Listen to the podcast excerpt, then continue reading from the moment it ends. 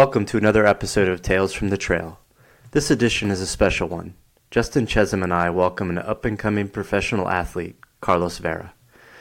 Carlos is outside the usual guest profile. He's a professional mixed martial arts fighter. He is currently a contestant on The Ultimate Fighter on ESPN.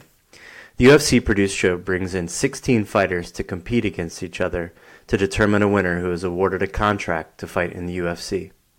On the show, the 16 fighters are divided into two teams of eight, each coached by a veteran of the UFC.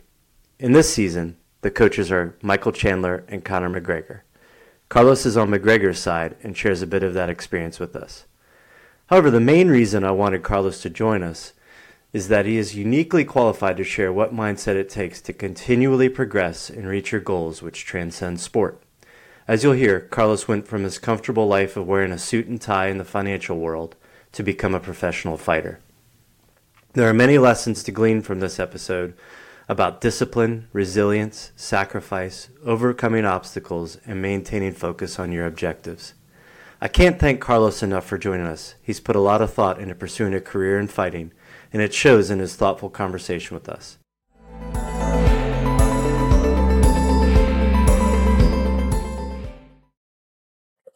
out. I've seen it a few times. It's pretty gnarly. They say it's this. Yeah, you do have some. All right. So what do you like? What do you do? Do you treat that? Like, what do you do? Ah, man, uh, it's actually when you don't treat it, you hit your ears so much that uh, your ears just kind of harden up. The cartilage that you have there just gets really hard. It's no longer flimsy, so it actually becomes a weapon in itself. Um, and uh, it, it just it gets swollen, and then when it tightens up, it just becomes cauliflower ear. Um, it actually helps your. It's like a little shield to your head. It's weird. oh wow. Yeah, that's always. Uh, it's funny when you see that up close. It's always a double take. You're like, whoa, whoa, yeah. man! You know, seen some Bar- big ones there. Barbers are obsessed with it. They'll start cutting your hair, and they'll be like, "What? What? What is that?" I was like, "Just my ears, bro." yeah, yeah, right. it's funny. Yeah. Um, hey, so um, Carlos, thank you for coming on. This is a real pleasure and a privilege. Um, today we have uh, Carlos Vera. He is a uh, professional mixed martial artist uh, fighter. Um, you've been doing it for a number of years now, and uh, currently you're an active contestant on The Ultimate Fighter through the UFC, um, and you're on Conor McGregor's team and uh, you guys are going up against Michael Chandler's team. So there's 16 of you guys in a in a house and two teams, and you're battling it out for an MMA or a UFC contract. So, um, I mean, pretty cool. I mean, this is I think you're our you might be our first professional athlete on here, um, which is which is pretty cool. Um, okay. Yeah, uh, we'll get to that experience in a minute. Um, we also have uh, Justin Chezem here. Uh, you know, whatever. So, um, hi, not a professional. yeah. So, uh, Carlos, I wanted to delve into kind of what shaped you, and you know how you got where you are, and um, talk about growing up and where you're from, and you know, give us the you know what you want to share with you know growing up, and and with the back with the thought in the back of your head, like this is what developed me into you know having the the the the will and the resilience to be a professional fighter. Sure. Uh, so uh, Carlos Vera, thank you guys firstly for having me on the show. Secondly, um, yeah, I'm from South America, Ecuador. I was born there. I came to the states uh, as a kid. I was three, four years old when I came to the states. Uh, I came. I moved. We moved to New Orleans. Uh, it's a beautiful but gritty place.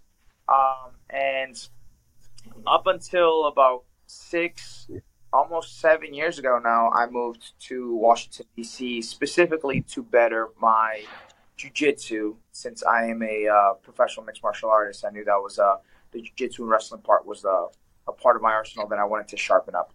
And what better place than Ryan Hall's Academy here in uh, outside of DC.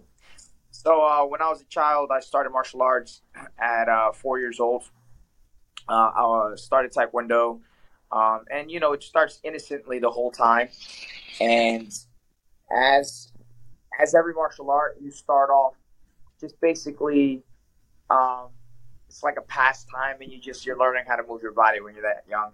Um, but with time, it becomes, uh, especially with with commitment, it takes on um, just a lifestyle. You know, just like any child that does any any sport seriously, um, it's a lifestyle. You learn how to win, you learn how to lose. Um, it becomes experiences that you start collecting.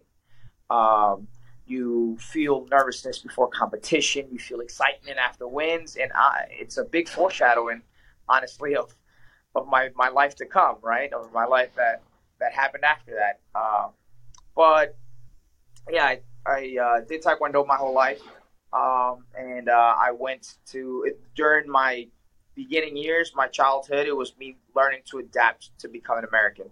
Uh, even though I was, I came here as a young kid, I was living in a Ecuadorian bubble per se because it was my family, um, my parents, my grandparents, my uncles, and just an Ecuadorian community around me.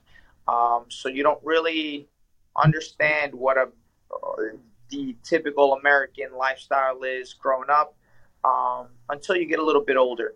Uh, so that in itself is a gritty, um, an immigrant lifestyle is it's a gritty way of life. Like you know that you're going to face obstacles. Uh, we didn't come with much of anything, um, and you're you're always taught to fight through hardship. It, it, it's it's understood that your life will be harder than others, and that was something that my family kind of just understood and made it very clear that we were going to have a little bit more of a difficult life, but to keep a smile on your face and keep pushing forward, and also to have a sense of pride because you do carry the Ecuadorian flag, and soon enough you will carry the American flag as well. And it's your job to represent yourself and both your flags properly. Um, immigrants are proud people, man. So that that's kind of how how it starts. You know that that grittiness starts from childhood. Um, and uh, sure enough, we worked our way pretty hard. Everybody, I mean, everybody has to work in the household. We all have to uh, basically be disciplined enough to, to help run the household because we, we didn't have the, the means um, for just um, just to be kids. So, you know, at a certain age, um, 11, 12 years old, uh, I was starting to work, already bringing a little bit of income. Um, but I worked my way into a really prestigious high school. Uh, my parents were very strict on uh, education, and uh, I went to a Jesuit high school, which was a military Jesuit high school in New Orleans. Um, and Double it whammy. Was a, it was a lot of studying, man. A lot of studying. It was a, a weird high school because it was all boys, and uh, the the most powerful students were the the smartest students. It wasn't jocks if you're a jock and you were dumb, you were laughed at, right? So the, the, the framing of the high school that I went to was completely different than what you see in movies.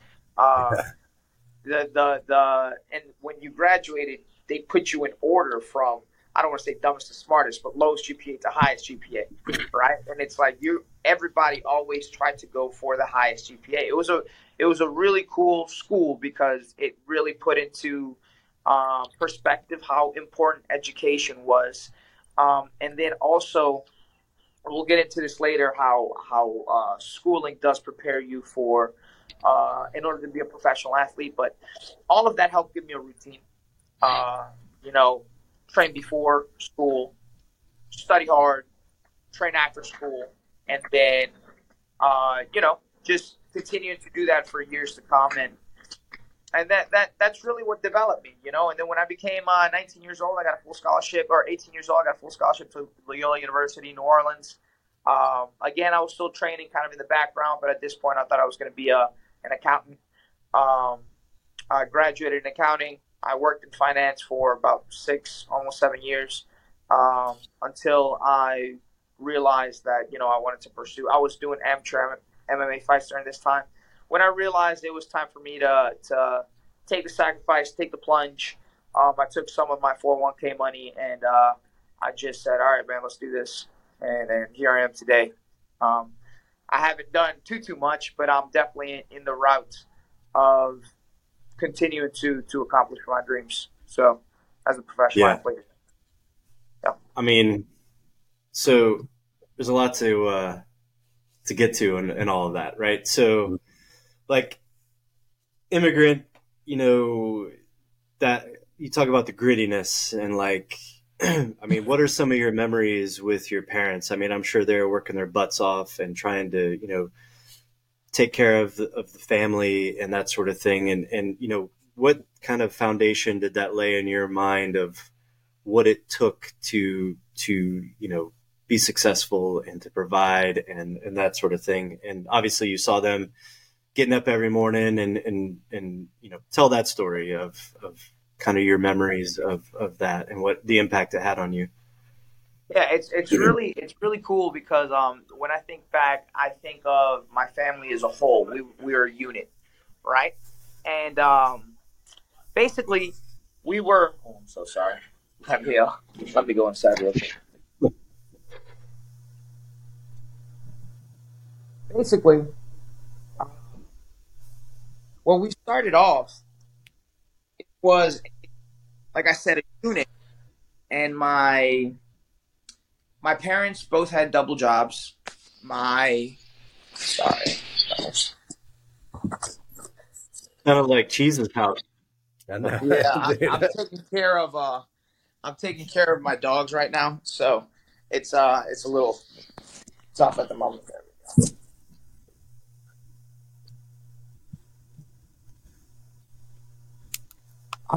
Can you guys see me now? Yeah. Yeah. Okay. Yeah. So when I was a kid, we started off with my family working um, two to three jobs uh, in total.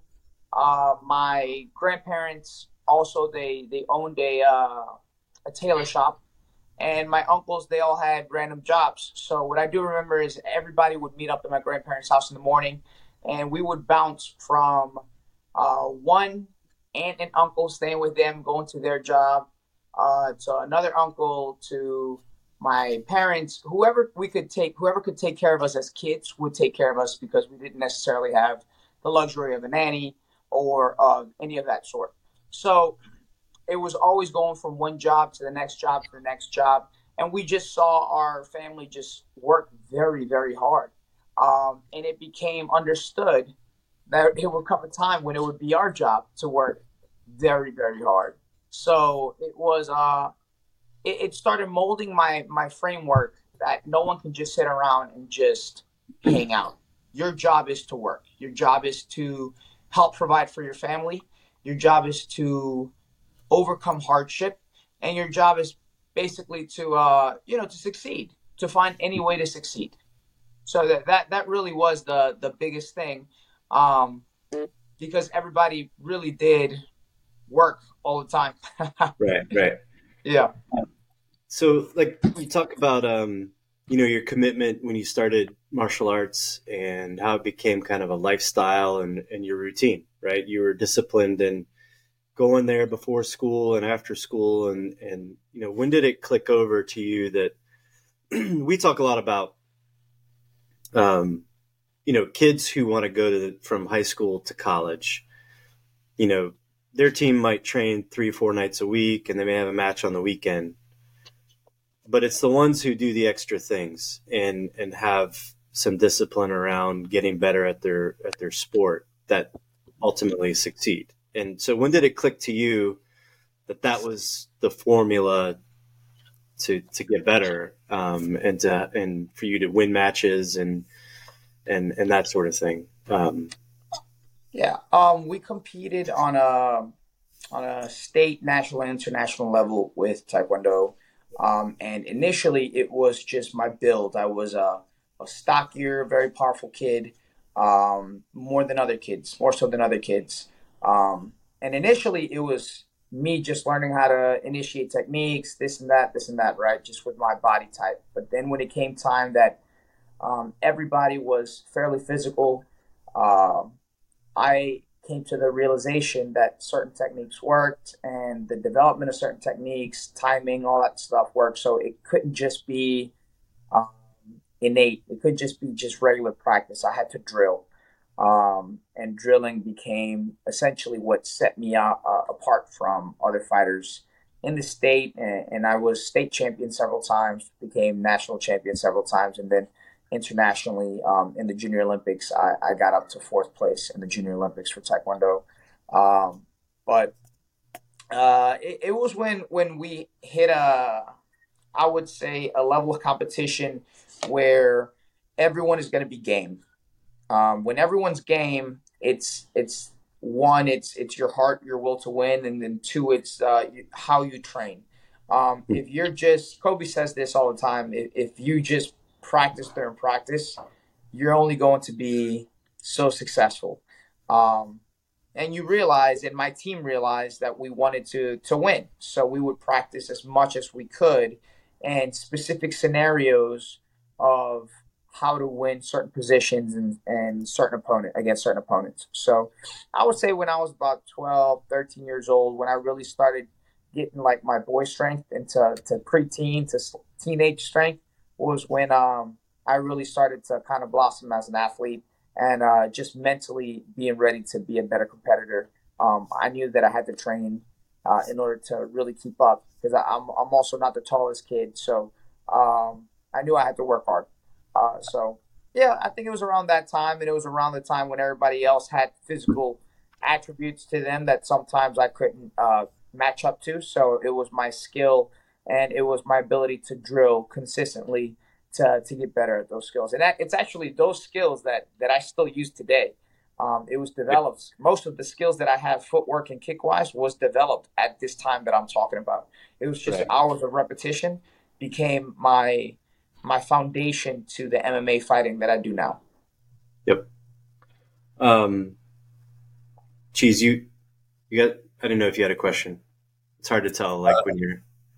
No, no. I, I okay. mean, I, I, have got a lot of follow ups. I didn't know if you wanted to keep hitting. No, keep, no, go ahead. I mean, jump in anytime you want. Obviously. Sure, sure. Uh, you know, I, most of my comments or you know, questions are going to be crossing over into different sports. So, Sure. Uh, I mean, for starters, did you play anything else growing up, or uh, you know, like, like, we're soccer people? I know Ecuador's got some pretty good soccer players. Is there is yeah. there any that you have? Yeah, I was gonna say as a, as a good Ecuadorian, of course, I grew up playing soccer. Um, uh, we played soccer, uh, pickup soccer games on the weekends. I played a little bit of club soccer, and I played some soccer in high school as well. My dad was uh, like a minor league soccer player in in uh, South America and uh, he was really good. Actually, he he's he's come to some of my games. We would go play pickup games, and I, I remember there were days where he's like, "I feel like playing too," and I'm like, "Dude, you're you're a beast." I saw him hit a bicycle kick when he was like in his fifties. I was like, "This is crazy, Dad! Like, what, what? Where did this come from?" You know, it was nuts, yeah. man. People would always like be like, their jaw would drop when they see my dad play. It was it was uh yeah, we, we definitely grew up playing soccer. Well, so I, am asking that because uh, you know you you gave us a great story, uh, you know, about your past, about how you grew up, and you know that grittiness. You had no choice. You know, Correct. you had to be tough. You had absolutely no choice, and you know, I, I think that most of the kids nowadays, at least the ones that you know I'm recruiting to come to school, are usually pretty well off and and didn't grow up in that type of lifestyle. I only have a few kids that I can remember that did. So, I mean, what type of advice can you give? I mean, what, how can you speak on that where I've got a kid doesn't have that just natural chip on his shoulder. It just, he didn't have to have it. He grew up in a, in a good situation where, you know, there's plenty of money and freedom and all that stuff. So tell me what your thoughts are on that and how can a kid maybe create that environment for himself? I mean, what are your thoughts there? Um, I think uh, you're hitting on a really important topic because I think the word grit is missing from a lot of uh, I would Agreed. say the, the younger generation that's coming up right now. You mm-hmm. know, um, it's kind of how people say, you know, each generation gets a little bit softer. Um, yeah. But the reality is that right now, a lot of kids don't have to um, face the hardship that you know generations before them had to face. And I know that I we didn't have to face the hardship that that you know our grandparents had to face. So um, but just because you didn't face that hardship doesn't mean that you can't mold your mind to become a little bit more bulletproof. Um, right. So it all depends, and this is something that I'm trying to instill into my nephews now, right? Um, because my nephews are, are the same way. They're not going through the stuff that we went through. So uh, the big thing is, even though you didn't go through that hardship, having that chip on your shoulder and having a like that will to win is what's going to really set you apart from from other people. Um, and it starts off with competitiveness, really. I think so because you you you should be a little. If you're going to do any kind of professional sport, you should look to win. That that is, I think the first step is understanding that you you're doing this to win. So, and you must really you really have to understand that you must want to, to win. Now, mm-hmm. we can go into different topics. You know, um, you know, people become a little too too focused on winning and don't do the right stuff. But the, the first thing is that they must understand that winning has to be the priority.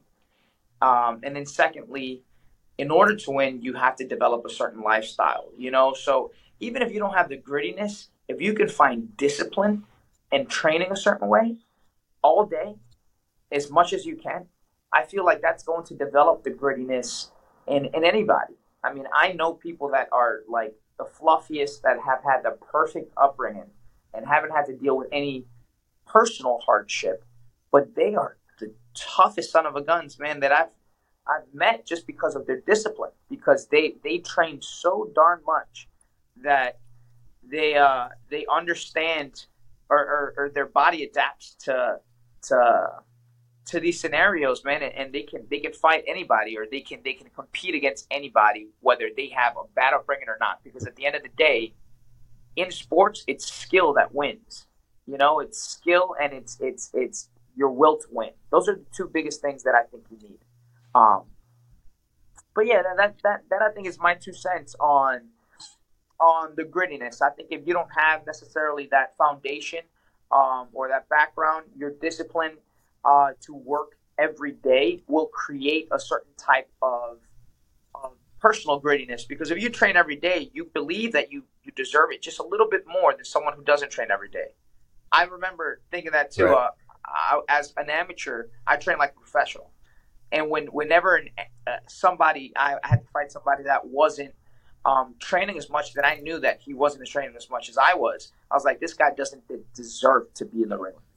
I'm going to hurt him you know. And uh, mm-hmm. as a competitor, as a soccer, my team, the same thing. We're like, hey man, we played so dang much that there were times where like these guys just this this is a hobby for them, even though it might not have been. But it was kind of how we framed our our thoughts, you know, like they're not going to beat yeah. us, you know, and that's where that uh, grittiness like comes into play with your discipline and with your with your craft. Uh, you know, I we get these kids in, and uh, we have a saying that you don't truly know who they're going to be until they're with you because you know they've been living under their parents' roof. They've had a different schedule their whole lives. Um, the soccer was easier. The schooling was easier. You know, in theory, it's supposed to be tougher in college, right? I mean, the soccer's supposed to be faster and stronger, and uh, you really don't know who the kid is until he's there and he's under your roof now, and you're he's yours, and he's battling through that. So, you know, what would you say to a kid you know, I get this question all the time from not only my incoming kids. I just saw a kid across the street that's going to another school. I'm talking to him a little bit about preparation. But what would you say to a kid who's about to go off? He's about to enter this whole new world. And this is what you need to prepare in order to get ready for that new world. Because most of these kids are good players. Most of these kids were smart enough at their school and were talented enough at their sport that they they might think it's just going to carry over into the next world and they don't realize that i mean now you're going to go against men four or five years older than you. It's just like when you enter this new world and now you're fighting people that are just as in, just as intense as you are about this. You know what's what's the advice? What do you what do you give to those young men that hey you're starting in two months. This is what you need to be doing today. Yeah first of all i think it would be uh, how you perceive what's happening right? I, I, think the first thing would be to perceive it with excitement, um, to perceive it as a challenge, uh, not to to dread it, right? If you're dreading competition, uh, it's going to carry on throughout everything. If you're perceiving this as a threat, you're to react differently than if you're perceiving this as a challenge and as something to be excited. Um, also, to look at this experience to be like, hey, man, these next few years, I'm never going to experience this for the rest of my life. You know, like mm-hmm. just gratitude, being able to be, be gracious and have that gratitude about, all right, because if you can see an end uh, a hole at the end of the tunnel or a light at the end of the tunnel, you can you can put up with just about anything because you know that okay, there's going to be a point in time where I'm not going to be doing this. So, okay, let's make sure that this is a challenge that I'm willing to take on, and let's just never forget that I love what I do. This is what I'm. I want to do this, and if I don't want to do this, I should stop because there's going to be people that do want to do this, and they're going to quickly make me realize that maybe I'm not adept or suited to to do this professionally or collegiately, which in America, collegiate sports are some of the most crazy, like talented, rugged sports out there, right? Just because it's it's so competitive. Um, so I think that would be the first thing is your outlook. How are you looking at this? You know, uh, I think the next thing is going to be to um, really set your goals. Uh, what is your goal? You know, is your goal to just do this for college and dip after that? Is your goal to try to try to actually win and potentially hit the next level of the professional rankings? Like, what is your goal? Write out your goals. You know, um, and honestly, I, I, would say that at this point, a, lot of them, uh, actually, I, I, don't know. I, I, don't know how, how people, I don't know how the, the professional soccer, because I would assume it's very competitive to get into the, the pro leagues after college. So um, I assume that a lot of these guys, that's their goal. But um, maybe it's so competitive that it's not their goal. I'm not sure. But the, the big thing is going to be hey, write down what your goals are. And as a coach, uh, I would say, what are your goals? Are your goals to potentially hit the next level? I can use you because if you are going to be this guy and, and this is what you say your goals are, we can help each other, you know. But mm-hmm. if your goals are just to coast along, you're going to be treated like that guy. No offense. You know, sure. just gonna coast along. Hey, yeah, you can hit the bench. You want to come in? Cool. Come in for a game here or there, but get your ass back on that bench, bro. I mean, at the end of the day, man, it's it's it's winning that we want. You know. Yeah. I, I don't care what anybody says. You know, yes, it's about learning. It's about the experience. But do you have the will to win? Do you want to win? I keep saying the same thing. If you want to win, and I'm not saying that they have to win, but you know, as long as they they know that they want to win, that you can you can mold a superstar with that. You know, um, so I think those are the two biggest things. You know, understanding what your goal is. Is your goal to hit that next level? Cool. Then right. understand that you're gonna you you got to work. You got yeah. to work, right? And then also understand that this is a great experience. You know, I, I think about this all the time in my personal life. Um, there are days, dude, that my body's shot. You know, there's I'm getting beat up. I'm waking up like spitting blood out. Um, you know, my my nose is all kinds of jacked up. Sometimes I can't breathe. So, you know, just there's things that come with this sport that a lot of other sports don't have to go through. And uh, I have to tell myself, man, first of all, you love what you do. You know, second of all, there's going to be a point in time where you look back and you be like, God, I wish I could go back and compete again. Mm. But you can't do it anymore. You know? So I'm taking this. I try to remind myself, and, and every day when I feel like this is some this is some BS. Yeah. Like I don't feel like doing this today. My body hurts. I don't feel like being here all day. I want to go have a beer on a beach somewhere.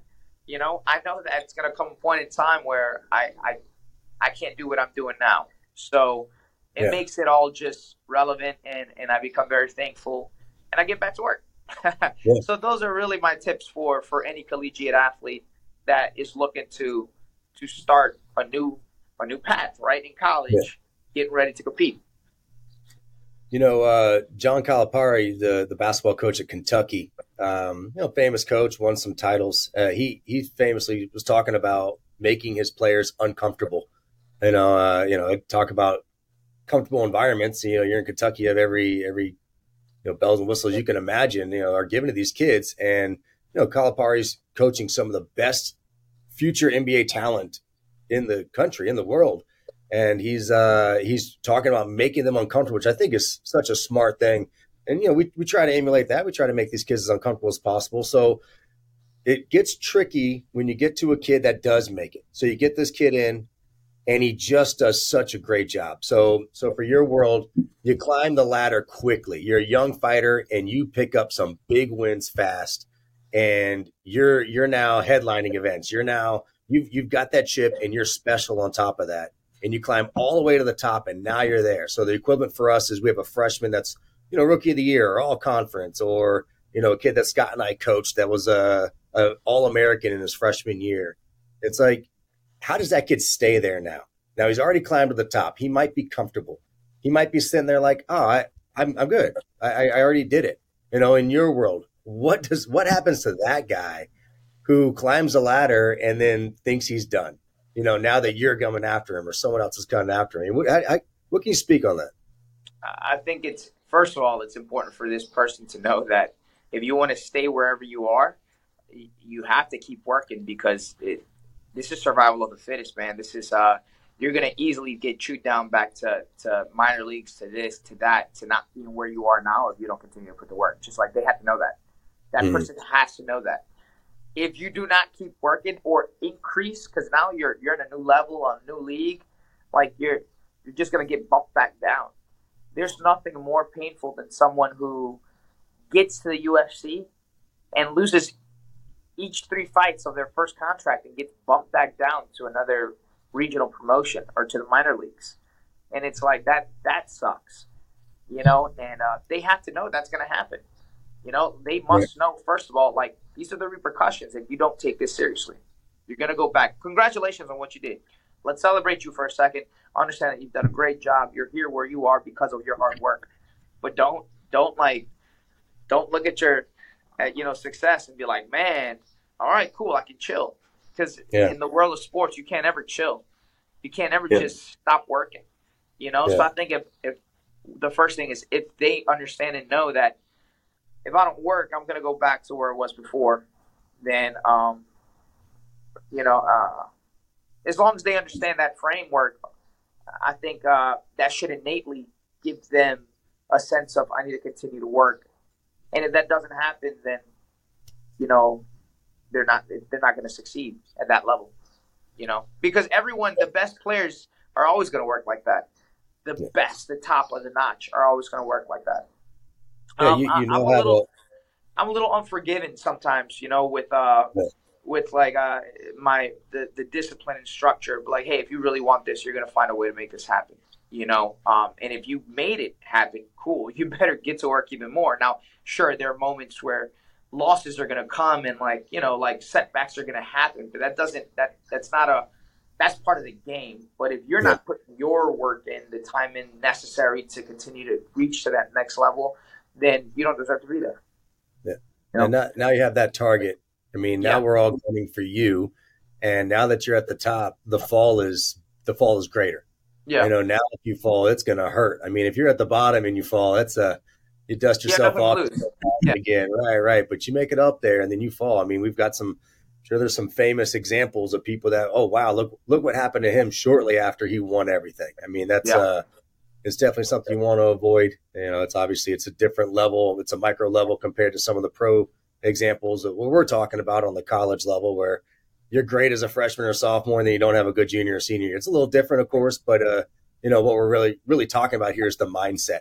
you know, yeah. what are you doing about it? You know, uh, what is, we were talking about this in the pandemic.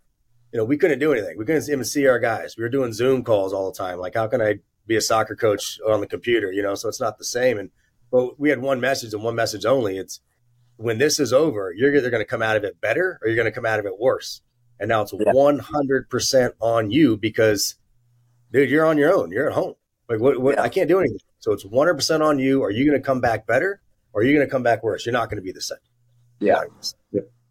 Hey, Carlos, I want to I want to go back to when you like you're wearing your suit and tie and your loafers or your wingtips or whatever, mm-hmm. and you make that decision. You're like, screw this. I'm burning the boats. There's no plan B.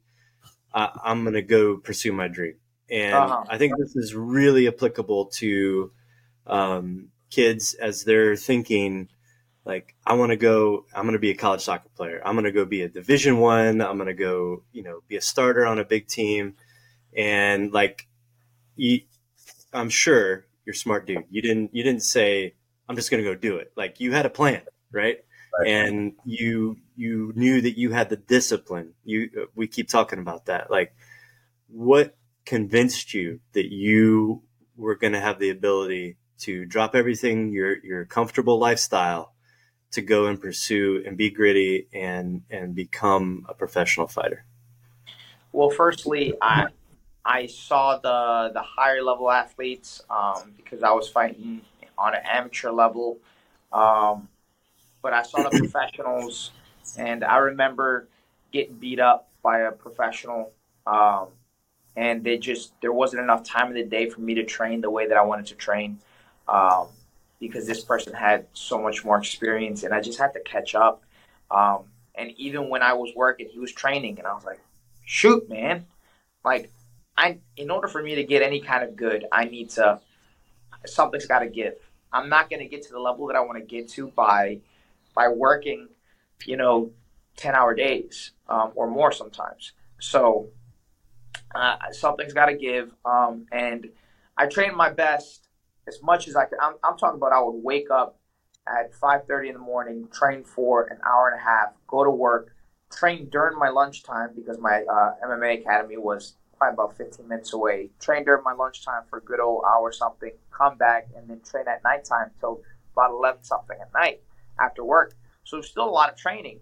Um, but I knew that it wasn't enough to hit that uh, that next level.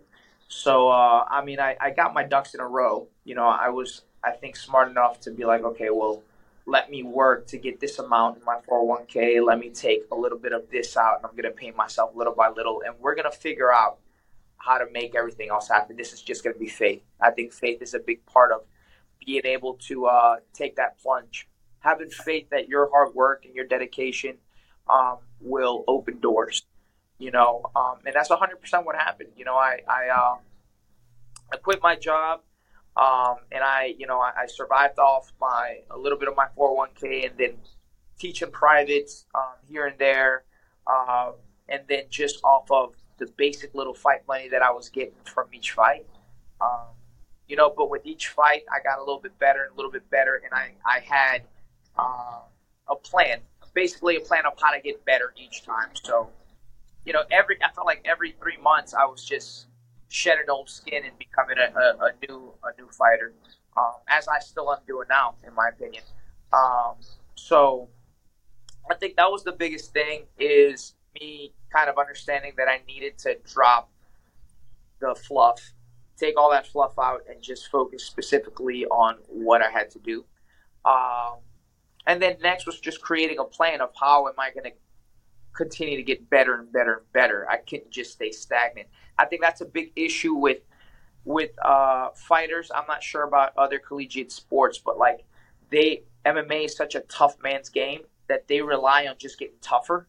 Um, and they keep the skills that they have to a certain point, but they don't necessarily rise in skills. They just kind of stay extra gritty. That's why like their their records do this um, because sometimes they fight someone that they're tougher, sometimes they fight someone that they're not as tough as, and like they don't necessarily get better. So I think the the higher level athlete is going to look to improve their game, um, just overall, and and they should be looking to evolve every every few months. To be honest with you, I mean, uh, do you suck at free throws? Okay, cool. Let's let's work on free throws. Maybe my maybe I want to kick it upper 90, right? Maybe I want to kick it five. Maybe I want to be able to curve it. Maybe, you know, there's there's different things that they should always be looking to work on, right? The, the game of soccer is insane. So uh, for me personally, it's like I have boxing, jujitsu, you know, wrestling. And, and Scott, I wasn't the best grappler when I moved to to Virginia five, six years ago. You know, and right now grappling was one of my strongest suits. You know, so man. So it's it, it's it's crazy, you know. You, but that time work that you put in, and as long as you have, I, I think being able to plan um, and being able to be like, okay, being able to set goals is just huge. Okay, within these next six months, I will be better at this. You know, and even if you're not that great at it, you're going to be better at it than you were six months ago. You know, yep. so like little by little with time, you're just going to keep getting better and better and better. You can't just wing it. You know, so right. I think my ability to understand that I needed to cut the fluff out and to give myself more structure was what helped get me to the next level. Right. Yeah. I mean, you're a perfect case study of like, you know, having the discipline to, well, the the foresight to realize, hey, this is a this is a hole in my game, and I really need to to have a disciplined approach to developing it and making sure that it's better over over a span of time. And so you you, you dedicated yourself to that. Um, I think yeah, that's an important lesson. Like it's not you weren't born that way, right? You had right. to develop and work at it and seek out. I mean, you made a huge leap, right? You moved from home in your comfort zone, and you uh, you came to the DC area to to get better at something that you recognized as your as your I'm assuming your biggest weakness, or else you wouldn't have come yeah, to yeah. to where you went. Um, uh, so, um, so you took a lot of risk, right? And and uh, you had the discipline. And let's one word that kept popping in my head was sacrifice, right? Right. And I don't know that kids these days. I mean, I sound like every other, you know, generation, like kids these days, kind of thing. But it, it has nothing to do with your age, right? It's it's all about are you willing to make a sacrifice yeah. to to get better at something and pursue something. And you know, you made financial sacrifices. You made you know career sacrifices. I'm I'm sure you know you haven't been able to do the things that you wanted to do. You know that sort of thing. So talk about you know your willingness to make those sacrifices and, and the impact it's had on your life and you know and then ultimately how it's helped you reach your goals yeah um there's there's a lot of sacrifice. Uh, I'm a big family person. I haven't seen my family very much in the last six years. Here and there, I see them. Um, we talk every day, but I don't see them so much. I don't live a regular lifestyle. You know, relationships like like uh, personal relationships sometimes just fizzle out just because you're not at all these social places that they want to happen. I, I actually immediately let people know, hey, uh, I'm not. I don't live a normal life. My life is training. I'm gonna train all day, and I'm not gonna be done till about 11:30 at night. True story. Sometimes later. So I don't have a regular lifestyle like that. Um, and there's a lot of solitude uh, in in high level training. There's a lot of solitude. You don't have. I mean, you have your training partners, this or that, but you don't really have uh, just a, a social experience outside of your immediate training room. So um, I didn't know so much about that until I jumped in full force. You know, uh, understanding that you, if, if I had to go back and tell my younger self, hey, you're going to have to go through this, do you really want to do what you're going to do? My answer would have been yes. Right? So, again, that's why I've been able to, the sacrifice is just part of it. You know, and if someone really loves you and, if, you know, all of that, they're going to stick around because they know that you're essentially trying to reach the pinnacle of yourself. You're trying to get to a better place for you, you know? So, um, understanding that sacrifices will be, have to, you, you're going to have to make sacrifices to, to succeed.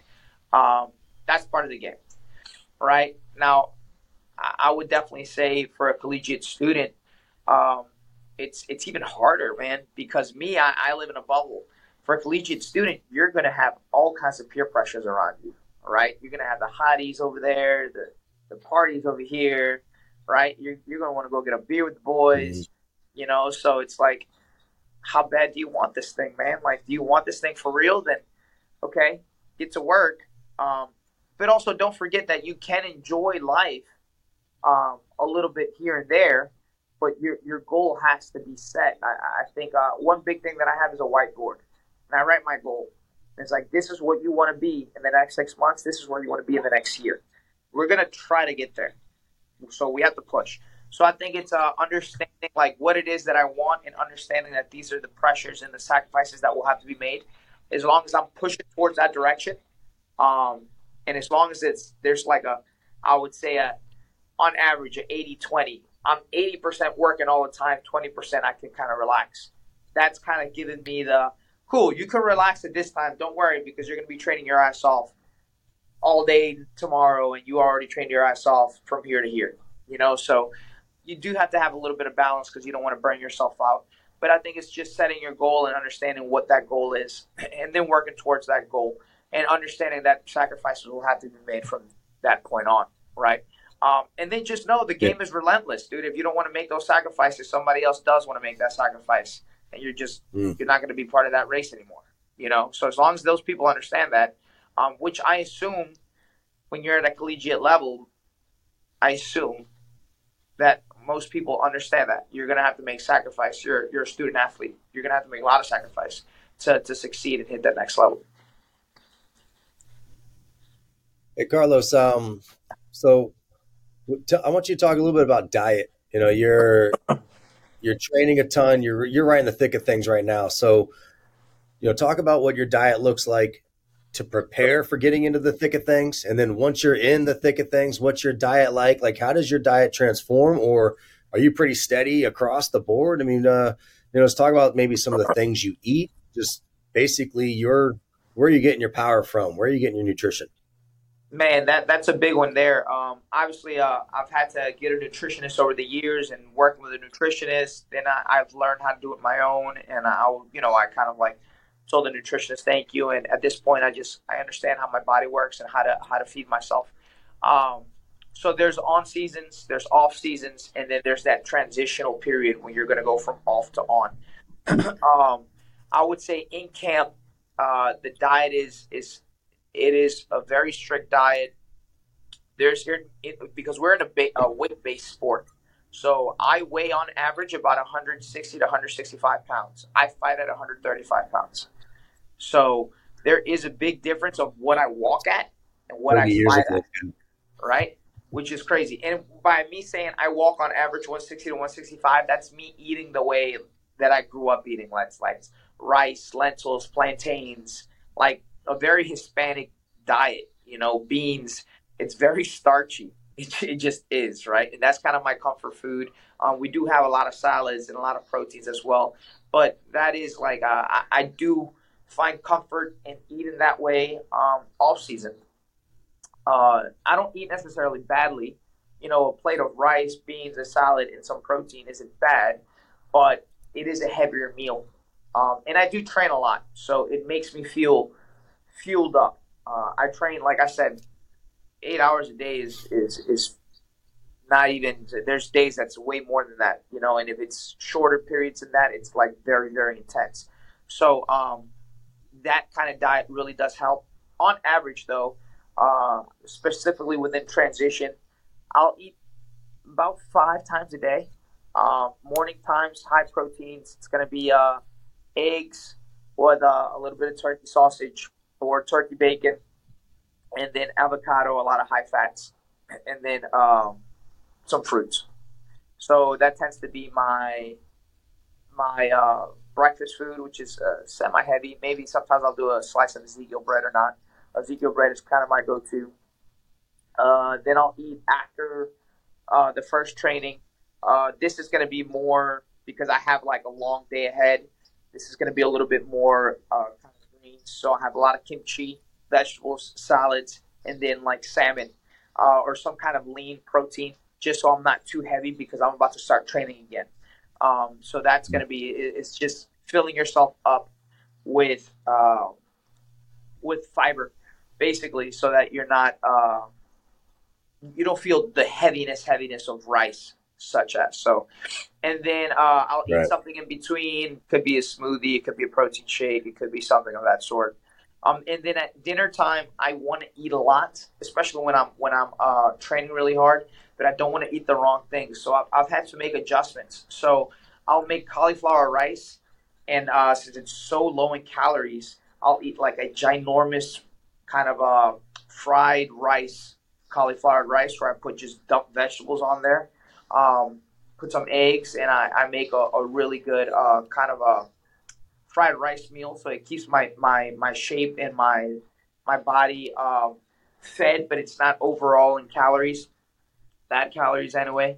And then um, I'll eat some. Uh, I do like my my red meat too, man. I, I, need it. I don't do it all the time, but I, I do need it. Um, so uh, you know, like grass fed steak, grass fed, uh, just just all kinds of meats. So that I think it's uh, that's basically my, my my whole day. I do that just about every day.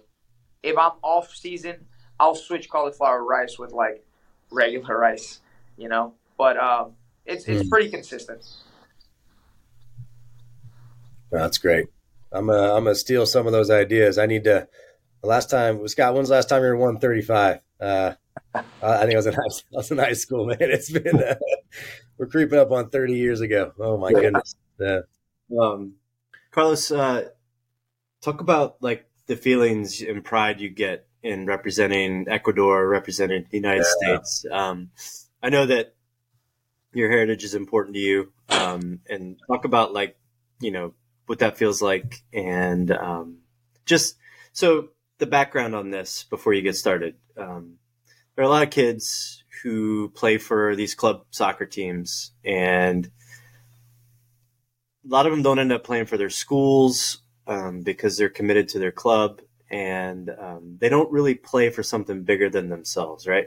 It's just it's just playing towards the goal of becoming a college soccer player, and they don't necessarily have the experience of like that, you know, esprit de corps kind of thing. And um, you know, you get to feel that, you know, when you're representing a country, and you you know that you have a lot of people that are behind you because of of your you know where you're from and and that sort of thing. So, um, talk about how important that is to you when I was a kid, uh, especially coming to the states, they didn't have many Ecuadorian athletes. I mean, in, in the in the '90s, uh, they didn't have much Spanish speaking anything around anywhere. They had a lot of Hispanics here, you know, but it wasn't like today where like it, there's Spanish, you know, media everywhere. You know, there's Spanish radio stations on FM. I remember when there was the first Spanish song that came on in FM. Like that's how crazy it was. Um, FM radio, right? Um, so it, I knew that I I had a, a whole other culture um, that I was representing immediately, just because I, I, didn't understand American culture and I didn't speak the English language at first. So my dream was always, especially since I was training as four years old, was like, man, I want to be able to represent my country someday, Ecuador. You know, with the people that speak like I do, the people that talk like I do, the people, you know, I want to be able to represent them someday, doing what I do. And uh, actually, um, Ecuador didn't have a Taekwondo team, uh, an international Taekwondo team. So again, we went to the Junior Olympics, um, and I made the Junior Olympics twice. Um, and the first time when I qualified, I wasn't an American citizen yet, and I couldn't represent the U.S. I Ecuador didn't have a team at that time, so I, I was I wasn't able to compete. I wasn't able to compete at the Junior Olympics. It was a big, it was a it was a it was a hard time for me because when you train, you're 15 years old, 14 years old, and you train your whole life, and you're like, I got this experience, I got this opportunity, and you couldn't do it, that was a bummer. You know, when they're like, dude, you're not, you're not American, you can't compete. I was like, and you're, they don't have an Ecuadorian team, you can't even train with. I was like, it was, it was rough. So, um, I became a citizen eventually, and uh, I competed and I represented the U.S. Um, and it was really cool, you know, because in, in Taekwondo, Koreans and uh, the Asian countries and African countries are actually very, very high level with those. Um, so when I was able to, you know, to, to represent the U.S. and walk in, and we had that U.S. Uh, kind of like suit stuff, it was cool as a as a kid. That was that was really special. But um, it was special for me because I had to become that citizen. It's like, hey, you you are now a U.S. citizen. You're an American. Um, so that was special that I could represent what I had just become. But there was still an innate part of me that wanted to represent my home country, you know, like where I came from, my family. So when I became a professional, um, and I was finally in like the minor leagues where I'm like showing, like, you know, I'm, I'm fighting uh, on camera and you can watch me all over the world compete. When I can walk out wearing my Ecuadorian flag, when I can – uh, when they say my name, born Manta Ecuador, you know, like there's there's a big pride there. And I remember me as a kid, there weren't many Ecuadorian athletes anywhere.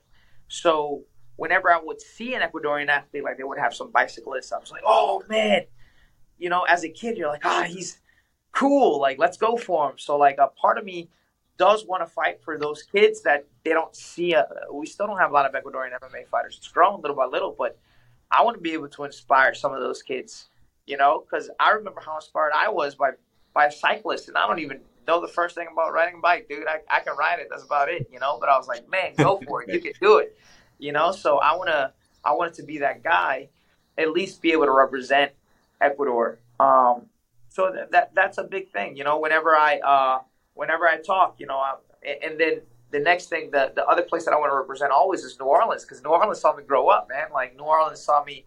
I went from being very much an immigrant to to only understanding New Orleans. I was very culture shocked when I moved to DC. I, I didn't understand how backwards it was down south, but it's a beautiful place. It's a beautiful place. We have a lot of culture. We have we talk differently. Everybody is very hospitable. Southern hospitality is a real thing, you know. So like I, I represent New Orleans as well. So um, the two big flags that I that I always like to represent is the Ecuadorian flag and, and, and the the de Lis, like the the New Orleans fleur-de-lis, you know. So mm-hmm. um, just being able to represent the the places that I grew up in and the people that have shown me support um, is something that I hold dear to my heart. And it's, I know how inspired I was to see people doing what I wanted to do that were from where I was, and I, I wanted to be able to do the same thing. So I think for a soccer player, um, understanding that they can represent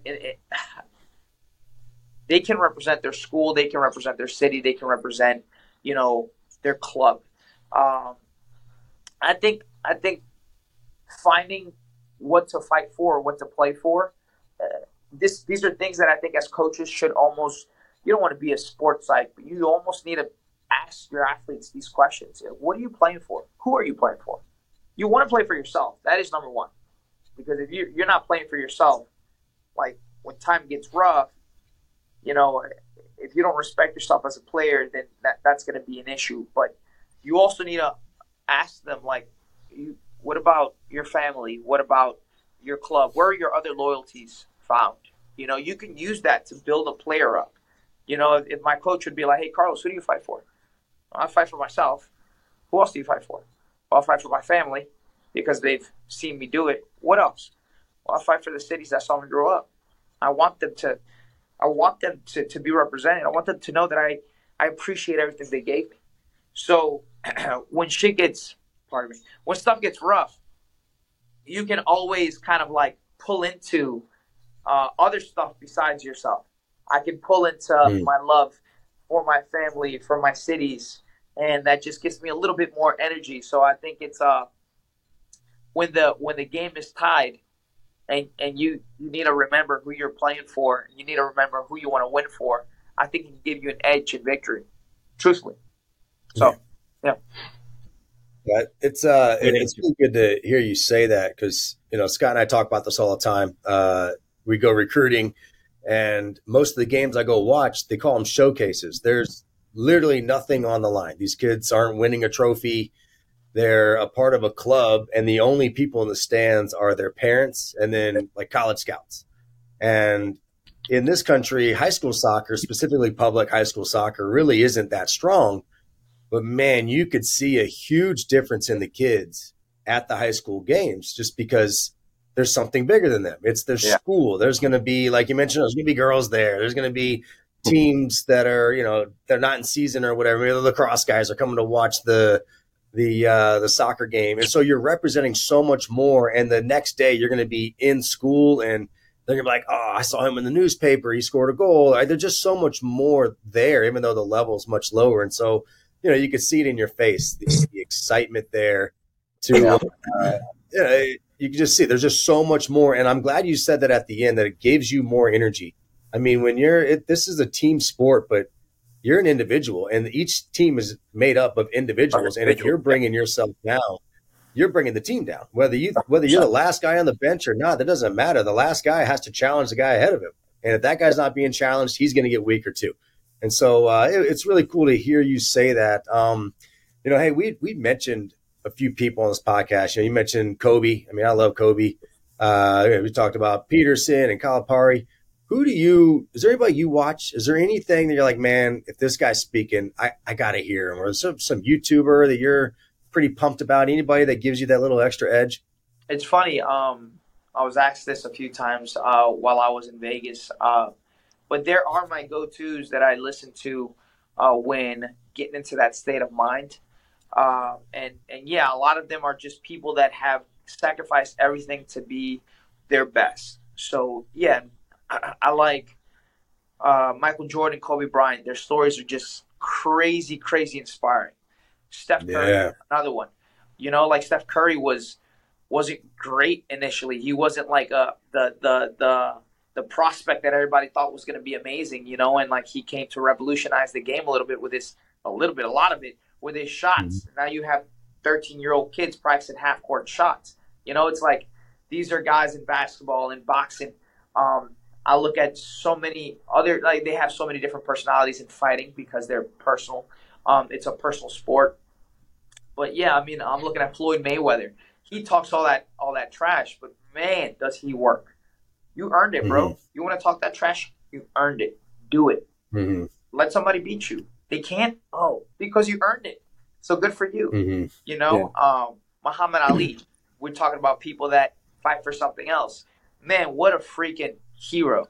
He fought for the civil rights. He fought for a revolution. He fought for for for a mass of people that didn't have rights at a time. You know, he fought for something way bigger than him. So there there are a lot of people that I I like to watch um, that inspire me um, I actually like Jordan Peterson too. Jordan Peterson's a very logical person. Um, his logic is is something that I I I want to learn more about. When I when I hear him talk, I'm like, man, this guy is. Yes, he's smart, but the way that he comes up with stuff, it it uh Yeah. it makes sense, you know. But I use all of that for for my fighting. When I see the way he thinks, I was like, I should think like that when it comes down to to how I fight, to how I perceive um, an incident, to how I'm going to to to set this camp mentally. You know, so um, those are really the biggest names that I I, I do um, look to.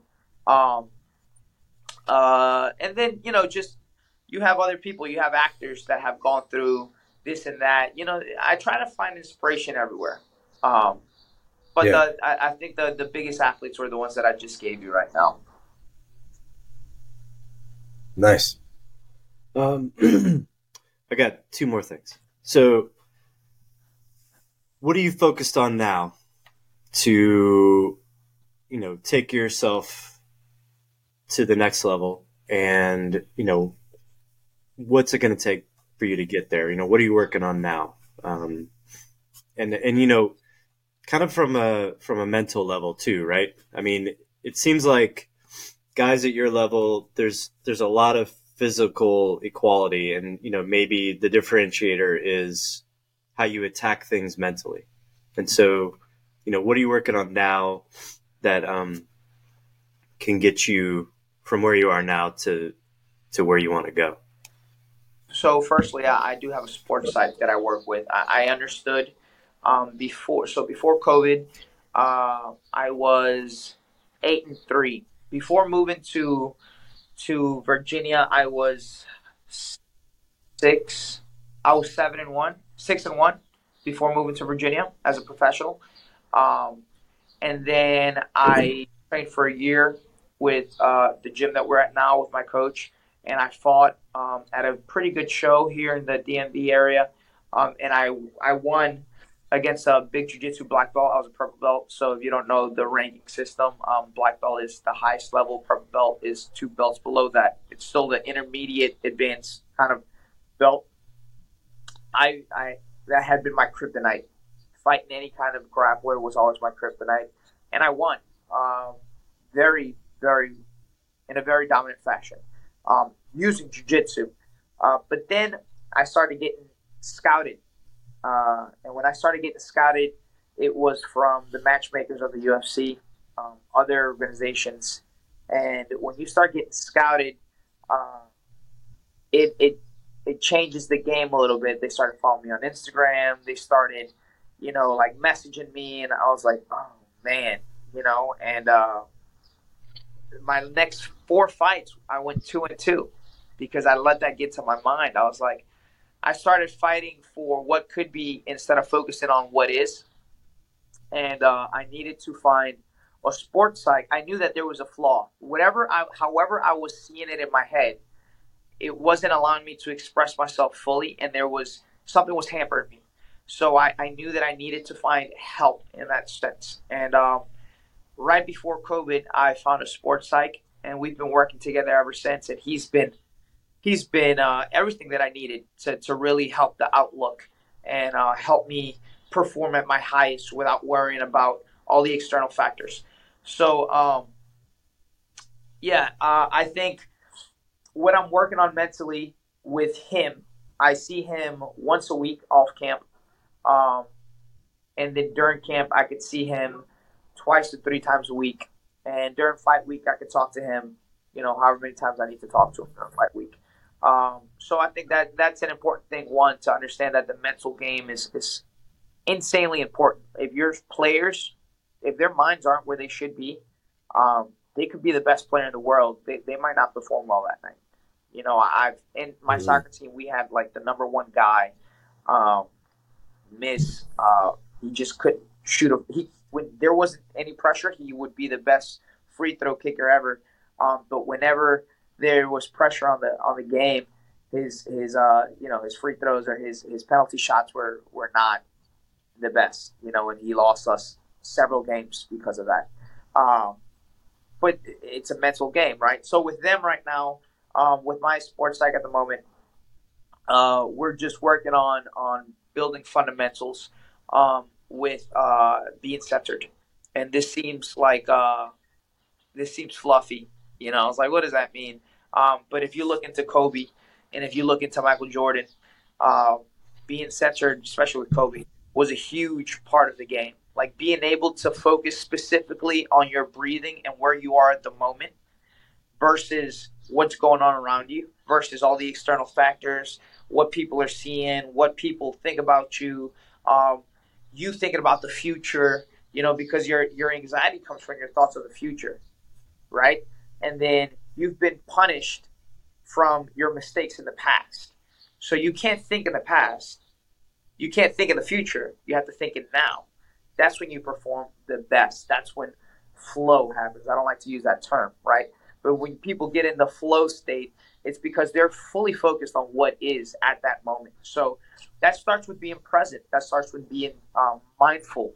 Uh, when you can close your eyes and breathe and just be present in the moment and feel the wind blow through your your you know your hair and feel the chair that you're sitting in that that's how that starts. So right now we're actually working on that. We've been working on visualization. Um, on top of that, uh, so being centered and visualizing and almost visualizing yourself being centered. if that makes any any kind of uh, mm. sense, but uh, that's what I'm working on right now mentally with my sports psych. And then uh, skillfully wise, um, again, we have to have different things. As a as a fighter, I'm a Taekwondo fighter, which is a long range fighter. It's really hard to hit me. You'll see it. People have a hard time hitting me um, because of my movement, because of my range that I play at, that I fight at. But um, I know that it, I, I want to be a better wrestler. But in order for me to be a better wrestler, I need to close that gap. I need to be able to fight closer. So I've been working on nothing but boxing and going from long range to short range to grappling. So I, that's where I'm at right now. Transitionally, I'm just working close range. If you see me spar now, I'm going to look like a different fighter, but I have to put myself in these scenarios because when I fight, obviously I'm not going to fight that way, but when it comes time to close the distance, I know how to do it. And if someone wants to close the distance for me, right. I don't feel like I am in a place where I'm, I'm, uh, uh, what's the word, compromised. So uh, as a striker, I'm working playing fighting closer range inside dirty boxing into wrestling. In jiu-jitsu wise, right now I'm uh, into footlocks. Um, just because uh, when I first moved here, I had to learn how to pass guard. Um, Justin, this might go a little over your your head, but I had to learn how to pass guard. I had to learn how to have guard retention. Um, those are basic things that other places don't really teach you, but those are basic fundamental things. So, like for the first five, and, and uh, Justin, our academy is called 50-50, which is a leg entanglement position where you can get footlocks. Essentially, you can get reaps, mm-hmm. and I can like make you tap by grabbing your foot a certain way. Because if you don't tap, I'm going to rip your leg off. Right? That's what our gym is known for. But guess what? Our gym barely teaches that. Our gym teaches so much fundamental stuff. You have to learn how to be in base. You have to learn how to pass guard. You have to learn how to hold, how to have a retention, how to stay safe in positions that's what they go about. So when I first moved here, I had to learn that from scratch. Um, mm. Here in the DMV area, they tend to have a very educated and sophisticated route to victory. I will say that. I will also say that they're not the grittiest, right? Because they're very white collar. They're not blue collar. Louisiana, on the other hand, we're not the most sophisticated. We are the grittiest people I've ever seen in my life. I learned to fight quick because every blue collar worker there fights with everything that they have. Not necessarily mm. here, but here, right? So when I first moved here, I had to learn to take this and put it aside and use this. And now that I have a little bit more of both, I can use both, right? So at the moment in jiu-jitsu, I'm working on the nuances now that the gym is known as 50-50 right? Yeah. The heel hooks from different positions, footlocks, being able to play that esoteric game that most people don't know how to play. And this is going to make me stand apart from the rest of the jiu-jitsu MMA world. So, do believe it or not, I have boards telling me this is what you're working on now. This is what you're working on now. This is what you're working on now. So there's a lot that I'm working on. Wrestling, I'm working on basics again. Basics, just singles and double legs. Um, but how can I put that into my fighting style? So there's always something to work on, man. I have a whole, you know, I have a whole playbook of what I'm doing at the moment and what I'm going to be doing six months from now. So that's what I'm working on. But right now, the goal is to um, hit and stay in the big leagues, right? So uh, once this show is, is done with, uh, we'll see where uh, what route my career takes off, whether I stay in the UFC, whether I go to Bellator, whether I go to PFL. Um, maybe I'll take another fight in a minor league organization just to try this new uh, style that I'm trying out to get ready to go back into the big leagues. I don't know. That's the hard part of fighting, right? You're you just have to be adaptable. Um, mm. But I know that a lot of competition and a lot of opportunities are already arising. I've already been contacted by a lot of big league um, promotions, so we're just trying to get ready, and we're just working on my my holes, and we're putting everything together. And lastly, even though we're doing all of this, working on holes and doing that, I I try to remind myself of who I am as a fighter, um, what my strengths are, what has brought me to the level that I'm at now, skill wise, um, and not forget about that because sometimes you get so focused on all the new stuff that you forget all the stuff that you have that is world class that uh, you almost lose a little bit of your identity. Um, so that's part of the the mental game. Also, don't forget who you are and what you do best, and then everything else you just sprinkle on to what you do organically the best, right? And that's how you're going to become better each time. But yeah, that's that's kind of where I'm at at the moment. Yeah, I mean, if you if you take that back to who our audience primarily is, um, it's being honest with yourself and and acknowledging where your weaknesses are. You know, maybe you need to work on your off foot. You know, maybe you're a right-footed player and you you you know your left foot is for standing on mace basically. So you need to develop a left foot or your vision. You know, your field vision or your tactical awareness and that sort of thing. So I mean, it, as an athlete, as someone who wants to get better, you have to be honest with yourself and, you know, address the holes in your game, so to speak. Um, yeah. So, Cheese, you have anything to say on that? I got one more question for before no, we mercifully let Carlos go here.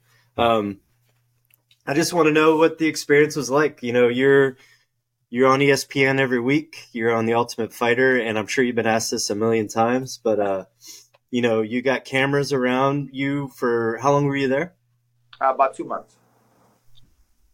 Two months. Yeah. So yeah. you're you're living, you know, you know, reality TV for two months, and you know, you everybody, you know, it's a it's a lion's den in there too, right? I mean, everybody yeah. is eyeballing each other, and, and you know, you're they're honing in on what you're weak at, and and that sort of thing, and um, I know you can't talk about it too much at this yeah. point, but uh, you know, what was the experience like, and you know, what did you take away from it, and what did you learn, like uh, from your other competitors and your coaches? You had world class athletes, world class coaches there.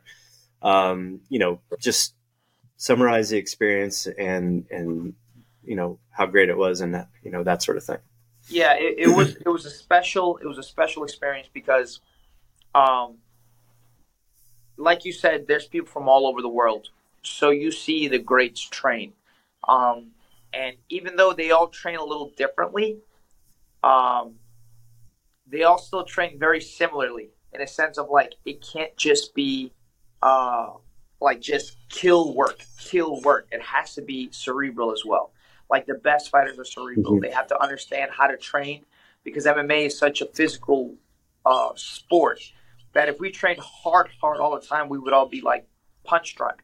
So seeing other people, the highest level coaches, train the way that we've been training, striking and jiu-jitsu, it was uh, really eye-opening for me. I was like, cool, we're onto something. We're doing something really good. You know, um, I'm flowing yeah. through positions with these fighters, um, and they're having me do drills that I do on my own, which is uh, really, really cool. Now, regarding the house, being in the house full of cameras, that took adjusting to. Um, again, I'm not the most social person at times. I can be, but I enjoy to be by myself when I'm not training, just because I'm always around people. I'm in a house full of 16 guys that are all competing, that are all cutting weight, that are all on a certain diet, that are all exhausted, um, that all miss their families. They don't have their phones. They don't have TV. We don't have radio. We didn't have music. Um, so being being uh, comfortable with who you were was very important for me. I was like, all right, cool. This is who I am. They're gonna talk smack here and there. Um, that was a little uh, rough at times. Uh, you'll be able to see that on the show. But it, it, was it was a good experience personally because I was able to understand and meet these other fighters, see where they were, see a little bit of myself in them, be like, huh, I act like that sometimes. Interesting, um, right? Uh, I, I and I see how he's acting, why he's acting, how he's coming across. I was like, okay, I gotta stop doing that, right?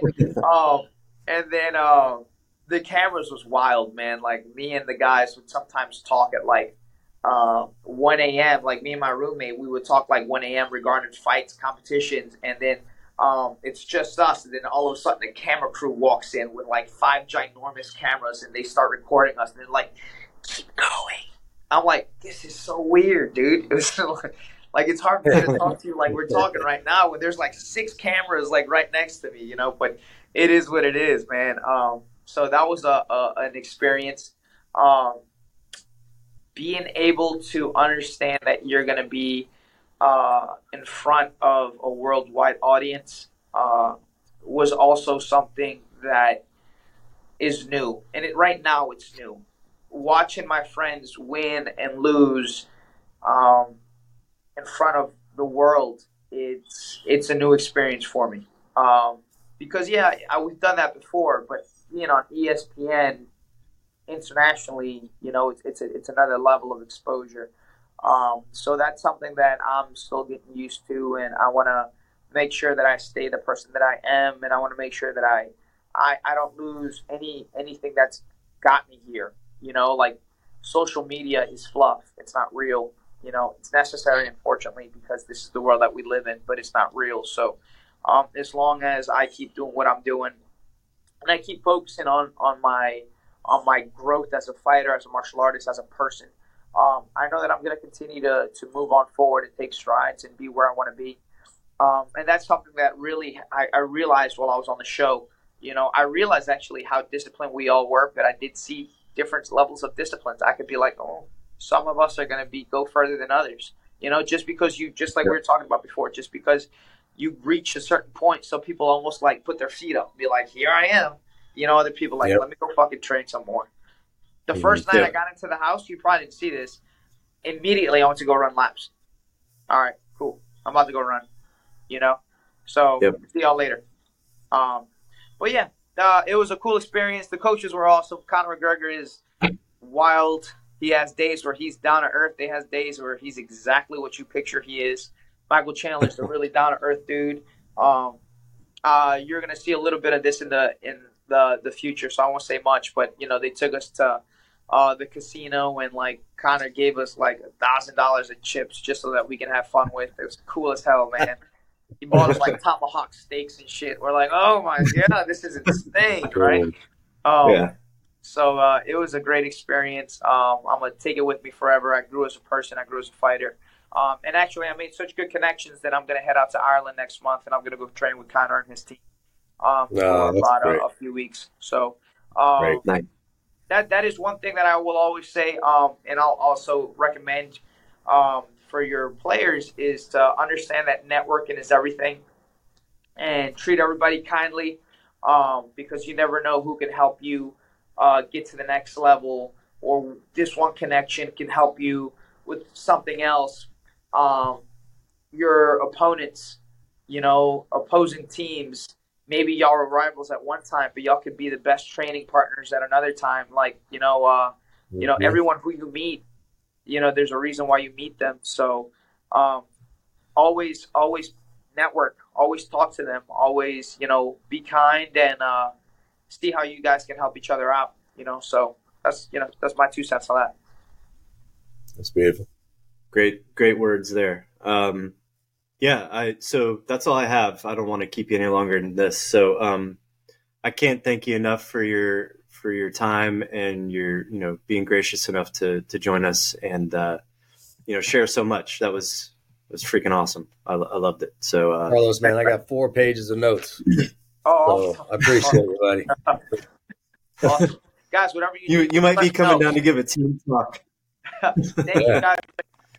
Yeah, yeah. Thanks, guys. Thanks. I had. Thank you for listening to Tales from the Trail. Please take a minute to visit matchplayrecruit.com, check out our other podcasts, and send me questions and comments. Thank you again to Carlos, and we'll see you on the trail.